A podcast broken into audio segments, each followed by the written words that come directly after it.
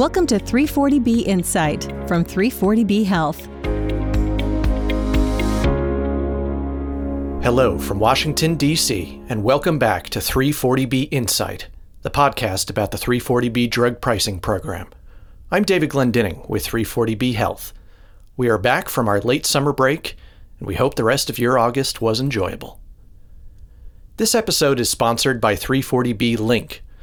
Leveraging the highest claims qualification standard in the industry, the 340B Link team helps covered entities capture eligible mixed use, specialty, mail order, and contract pharmacy savings. Their dedicated client teams focus on delivering an exceptional service experience while advocating for their clients in support of the 340B program.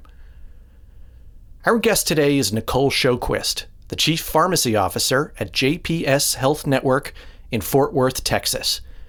We spoke with Nicole about some of the innovative ways JPS uses 340B program savings to bring needed healthcare beyond the hospital walls, including to patients experiencing homelessness.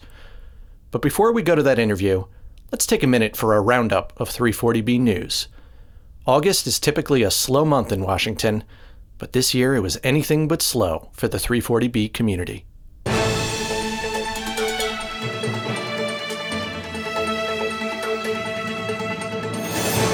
Recent drug manufacturer attacks on 340B have intensified. As you will recall, Eli Lilly was the first drug company to say it would stop offering discounted prices on one of its medications when a covered entity purchases it for dispensing through a contract pharmacy.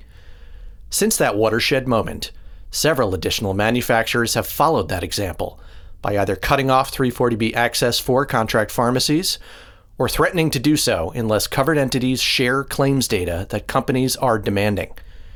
And Lilly significantly escalated the conflict recently when it expanded its restrictive policy to nearly all the drugs it manufactures including many of the nation's top selling diabetes medications.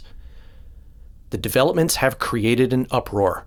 Hundreds of individual hospitals have signed on to a letter, circulated by 340B Health, calling on HHS Secretary Alex Azar to use his authority to block what they consider a violation of 340B statute. Numerous hospital, pharmacy, and provider associations, including 340B Health, have sent separate letters to Secretary Azar with the same message and Congress has gotten in on the act too, with the leaders of the influential House Energy and Commerce Committee and a bipartisan group of House lawmakers penning their own letters to Azar. The swell of opposition to the drug manufacturer actions has not gone unnoticed within the administration. As of the recording of this episode, the Health Resources and Services Administration said it was reviewing the latest Lilly move. HRSA notes that if the policy is in violation of 340B statute, the company could be subject to civil monetary penalties for knowingly and intentionally overcharging for its 340B drugs. You can find out more about all these developments in the show notes for this episode.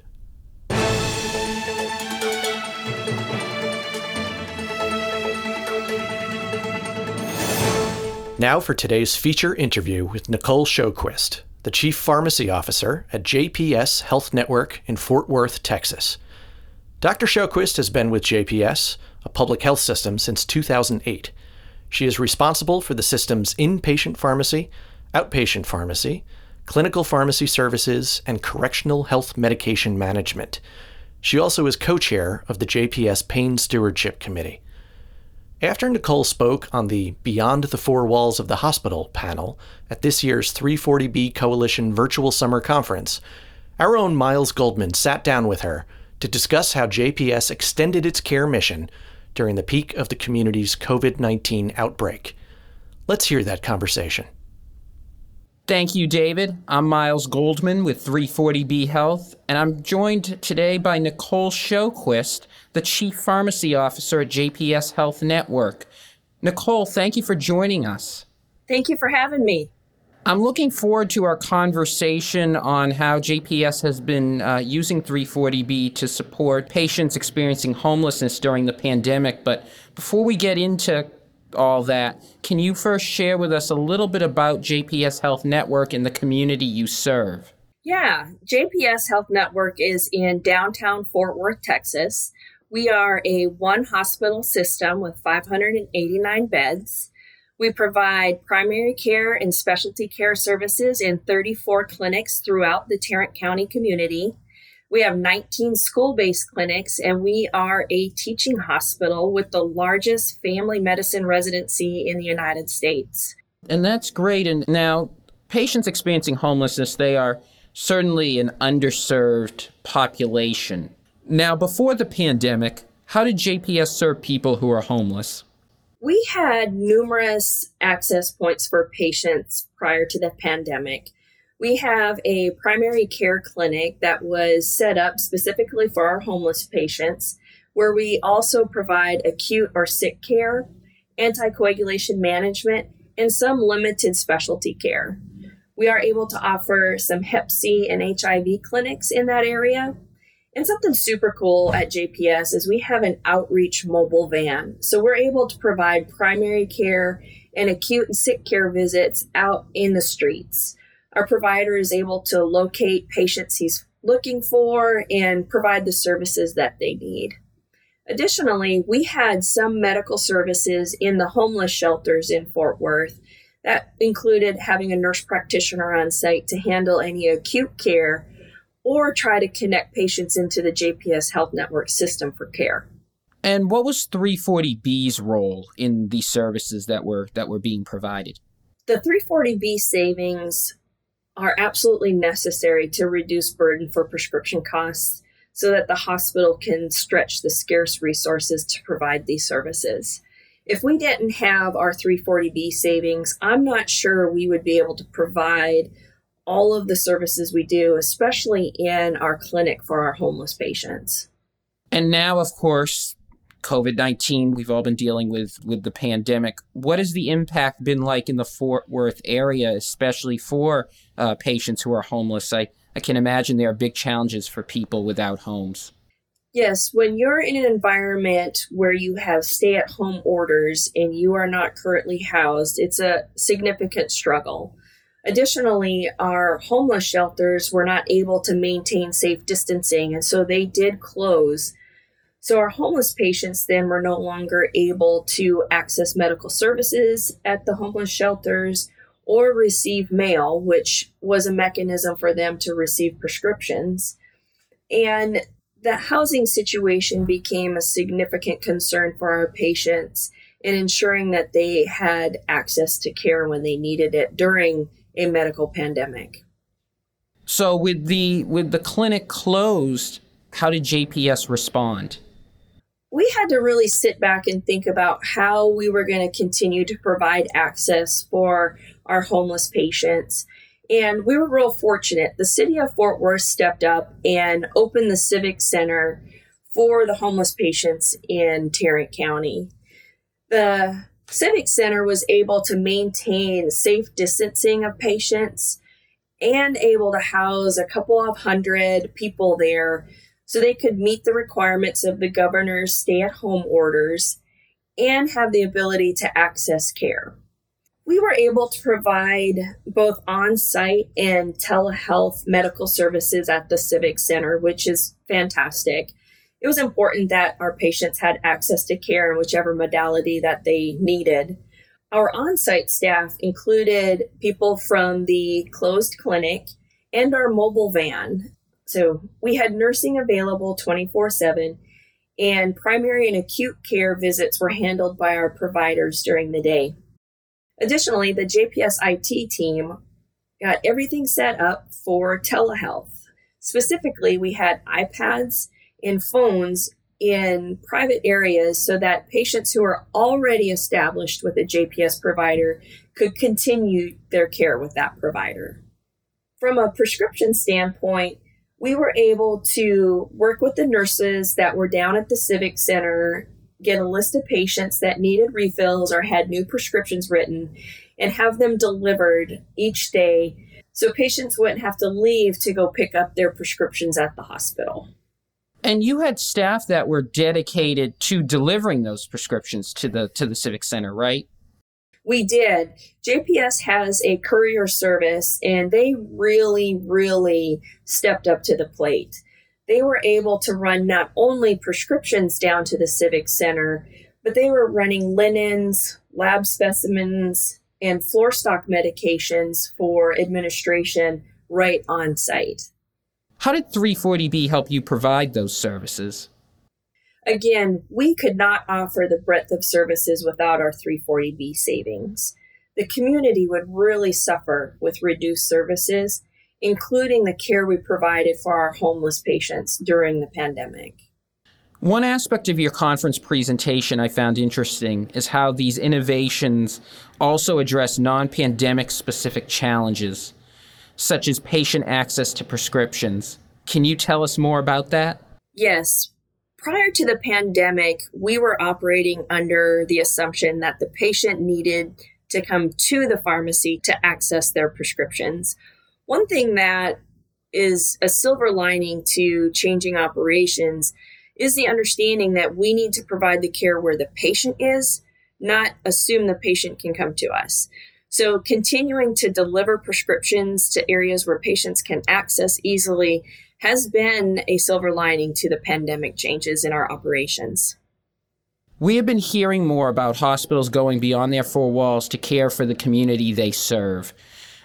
Is it more difficult to create that model from the perspective of 340B compliance? What were some of the challenges you and your colleagues faced? It is an incredible privilege to be able to serve the community, and with that privilege comes responsibility to com- for compliance. One of the things that we needed to keep in mind is the rules of eligibility still carried even though we were outside of our normal four walls. One of the cleanest areas where patients were already established with the hospital, utilized telehealth services, and just continued with their already established providers. Where it got a little more sticky and we were actually unable to qualify some prescriptions were when it was the first access for the patient and they were seen only at the Civic Center. So we still served those patients, um, made sure they had their prescriptions, but some of the complexities of the compliance really did limit our ability to successfully use 340B for all patients down there.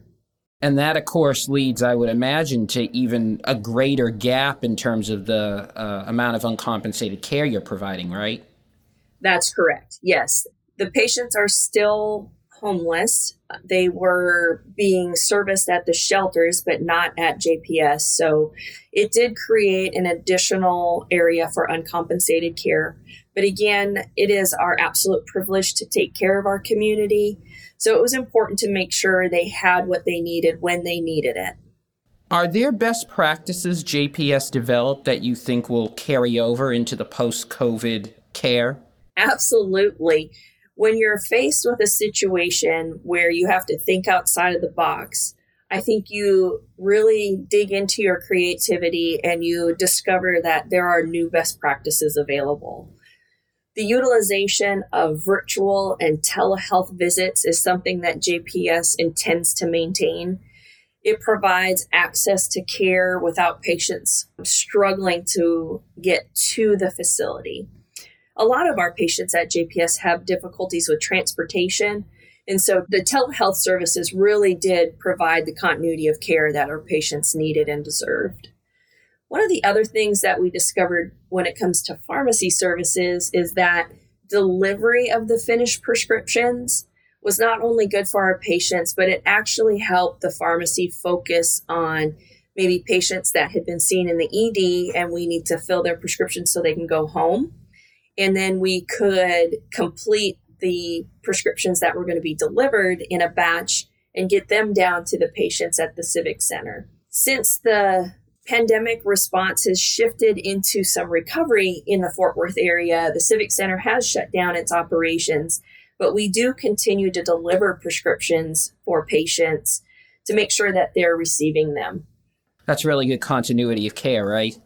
It absolutely is. And it's is obviously a patient satisfier. So if we can keep prescriptions readily available and increase compliance and the patients are happy, it's a win-win-win. Absolutely. You you mentioned telehealth just a couple moments ago and I was wondering if you could tell us a little bit more about some of the telehealth aspects that were incorporated into the Civic Center. So, our telehealth services at the convention center were made possible with our IT teams and making sure that everything was connected and the technology was available for our patients. We set up private little areas where they could connect with their providers and make sure that everything that they needed could be taken care of. If they were having any type of symptoms, um, specifically COVID related symptoms, they were asked to see the providers that were on site. But if it was primary care and it was prescription discussion or the regular scheduled visit, they were able to work with their primary care provider with the iPads and telephones that were provided at the Civic Center. And that must have helped you care for patients who JPS was already in contact with prior to the pandemic because you already had all their medical records in the system, right? Yes, it really did provide a great opportunity for continuity of care. Specifically, we had 24 7 coverage with nursing staff there. So patients actually had more opportunity to work with JPS medical providers as they were housed at the Civic Center. And we were able to stay in close contact with our patients during a real scary medical time um, in our country. Is there any final advice you would have for other 340B professionals who want to establish the type of program JPS did, either for patients experiencing homelessness or for other members of their communities? I think the advice I would give is to really just have an open mind. Look at creative ways to deliver the services that you've always done in new ways the pandemic actually provided an opportunity to accelerate our telehealth service offerings, gave us an opportunity to accelerate virtual environments. It gave us a mechanism to really focus on the core quality and safety measures and deliver our care in new and unique ways. I absolutely love the process we set up for delivery of prescriptions for our homeless patients. They're extremely vulnerable with a lack of transportation normally. So, for us to get the meds and the care where they are versus having the patient come to where we were, it was really a great opportunity to improve the health of the community in Tarrant County. Because patients were gaining more access to prescriptions and, and you were overcoming those transportation barriers, did you find that medication adherence improved? Yes, we actually are seeing our compliance metrics improving. Our patients are having better outcomes. We have had better A1C numbers, we've had better blood pressure control.